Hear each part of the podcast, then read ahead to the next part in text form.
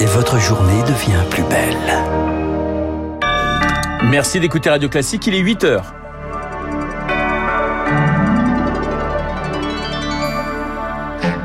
La matinale de Radio Classique avec Renaud Blanc. La Finlande et la Suède s'apprêtent à rallier l'OTAN. Leur Parlement en débattent aujourd'hui. Un coup dur euh, pour la Russie. Décryptage de cette décision historique dès le début euh, de ce journal. Bas les masques dans le train, le bus, l'avion. Il n'est plus obligatoire dans les transports en commun, mais pour les plus fragiles, c'est encore un peu tôt. Vous l'entendrez. Et puis, les cartons s'empilent dans le bureau de Jean Castex. Sa démission serait imminente. Euh, pour les candidats aux législatives, c'est l'heure de déposer son dossier en préfecture. Radio.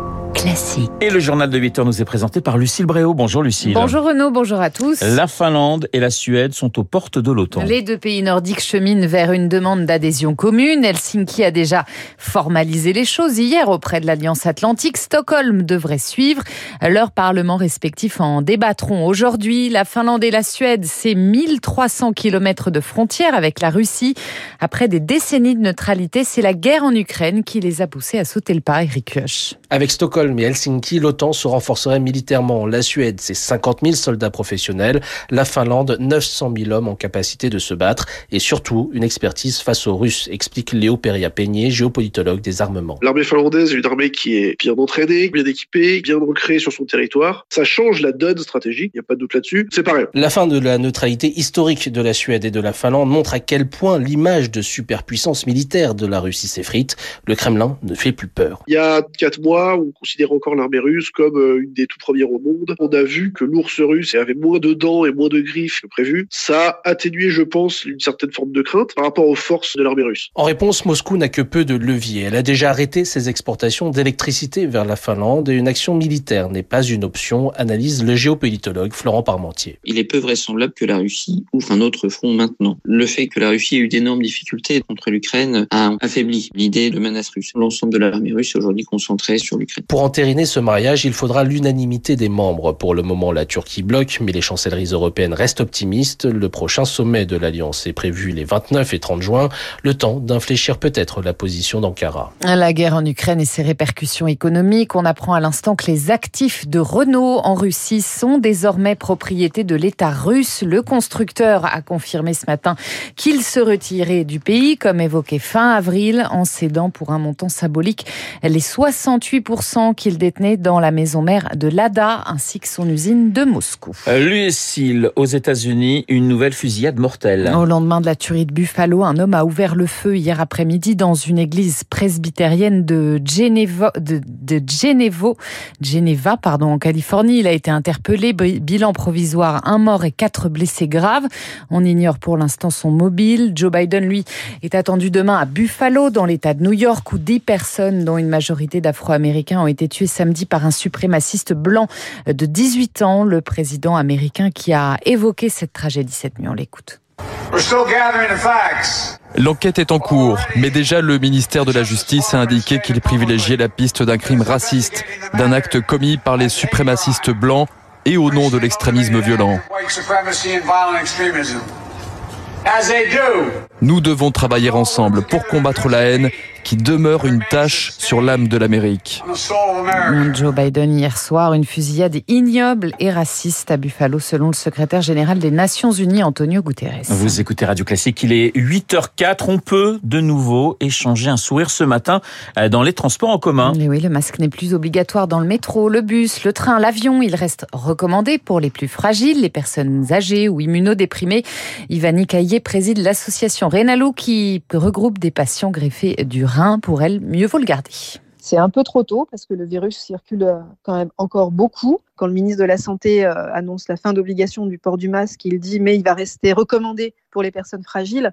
Nous, on aurait bien aimé qu'il dise qu'il va rester recommandé pour tout le monde, pour protéger collectivement les personnes fragiles. Donc pour ces personnes-là, l'épidémie n'est pas finie, malheureusement. Évidemment, il y a des risques qui sont d'autant plus importants que euh, les transports sont mal aérés, il y a un nombre important de personnes présentes, et puis il y a aussi euh, un risque qui est lié à la durée des transports, c'est-à-dire que passer 6 heures dans un train, ça peut aussi représenter un vrai risque. Donc c'est une décision qui est lourde de conséquences. Le masque qui reste obligatoire dans les établissements de santé santé. Jean Castex, lui, n'en finit plus de préparer ses cartons. Le futur ex-premier ministre s'apprête à passer la main sans remords ni regret. Il se confie aux Parisiens ce matin. Sa lettre de démission est prête a priori.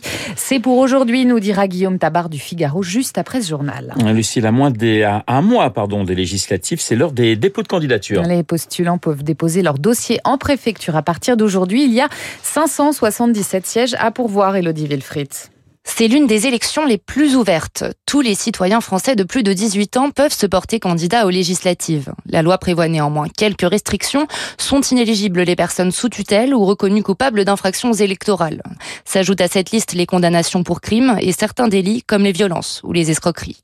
Si les conditions sont remplies, rien n'oblige le candidat à se présenter dans une autre circonscription que celle où il vote. Mais il doit bien sûr n'en choisir qu'une. La déclaration doit ensuite être déposée personnellement par le candidat ou son suppléant à la préfecture. Lors du dépôt, il doit désigner un mandataire financier en charge de ses comptes de campagne, conformément aux règles de financement de cette dernière. C'est aussi à ce moment que les candidats indiqueront à quel parti ils souhaitent remettre l'aide publique dont ils pourront bénéficier en tant que députés, près de 38 000 euros par an pour chaque député élu, une manne financière précieuse pour les partis, assurée pendant 5 ans, d'où l'importance pour ces derniers de proposer le plus de candidats possible. Et cette question à présent, comment limiter l'addiction des plus jeunes aux écrans? Les 7-19 ans passent en moyenne 3h50 par jour devant un écran, selon une étude Ipsos pour le Centre national du livre. Cette addiction a un nom la nomophobie, mobile phobia, soit la peur de ne plus avoir avec soi son téléphone à Nahuo. Sophie Roland est psychomotricienne en pédopsychiatrie en Seine-Saint-Denis et les effets néfastes de la surexposition aux écrans chez les 0-6 ans, elle les constate au quotidien. C'est un enfant qui est complètement en retrait et puis l'autre tableau clinique serait plus l'agitation parce que il est un peu terrorisé par le monde. Lui, il est resté chez lui avec un écran devant les yeux. Il n'a pas pu euh, apprendre à supporter tout ce qui nous entoure. Et chez les ados aussi, le smartphone entraîne anxiété et isolement. Alors il faut en limiter l'usage, mais avec pédagogie d'après la psychologue Claire Blanchet. Arracher son téléphone à un ado, c'est souvent vécu comme très violent. Donc il faut trouver le moyen de lui montrer qu'il peut faire d'autres choses qui peuvent l'intéresser et euh, trouver ensemble des règles pratiques à la maison. D'autant qu'une privation totale ne favorise pas le bien-être sur le long terme, d'après une étude menée par des psychologues allemands. Yulia Brailovskava est chercheuse et elle a participé à l'étude. C'est un peu comme un régime. Si vous ne mangez rien pendant une semaine, vous allez perdre du poids, mais ensuite vous allez manger encore et encore tout ce que vous vous étiez interdit pendant la semaine. Et l'objectif de cette étude, c'est désormais de développer une thérapie pour réduire la dépendance aux écrans. Et puis Kylian Mbappé, sacré meilleur joueur de Ligue 1 par ses pairs, le cinéma à Cannes, le football français, le tapis rouge du pavillon Gabriel. Ces stars se sont retrouvées hier soir pour la 30e cérémonie des trophées UNFP, le syndicat des footballeurs professionnels qui évolue en France. Meilleur entraîneur, Bruno Genesio du Stade Rennais. Et meilleur présentatrice du 8h, Lucille Bréau de Radio Classique, qui remettra son titre eh bien, à 9h pour un prochain point euh, d'actualité. Merci Lucille, il est 8h08. Dans un instant, nous allons retrouver euh, Guillaume Tabar pour son édito et puis mon invité, le directeur général délégué de l'Institut Ipsos, Brice